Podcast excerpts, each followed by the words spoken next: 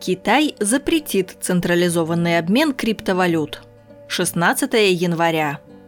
Власти Китая намерены блокировать внутренний доступ к отечественным и зарубежным онлайн-площадкам и мобильным приложениям, предоставляющим услуги, подобные централизованной биржевой торговле криптовалютами. Об этом пишет агентство Рейтер со ссылкой на меморандум, опубликованный по результатам правительственного заседания при участии интернет-регуляторов и других представителей надзорных органов. Также домоклов меч китайского правительства нависнет над юридическими и физическими лицами, которые предлагают расчетные и клиринговые услуги. При этом мелкие P2P онлайн-переводы не будут под надзором, и их запрет пока не предполагается. В меморандуме заместитель управляющего Народным банком Китая Пан Гонгшенг отметил, цитирую, Конференция по финансовой работе четко призвала к ограничению инноваций, которые отклоняются от потребностей реальной экономики и избегают регулирования. Псевдофинансовые инновации, которые не имеют отношения к реальной экономике, не должны поддерживаться.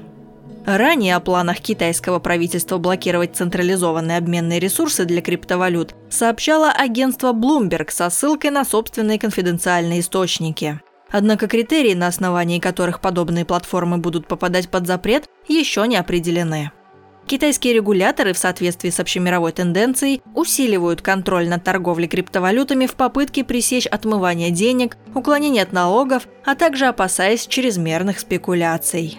До начала прошлого года самые активные рынки торговли цифровой валютой были именно в этой стране.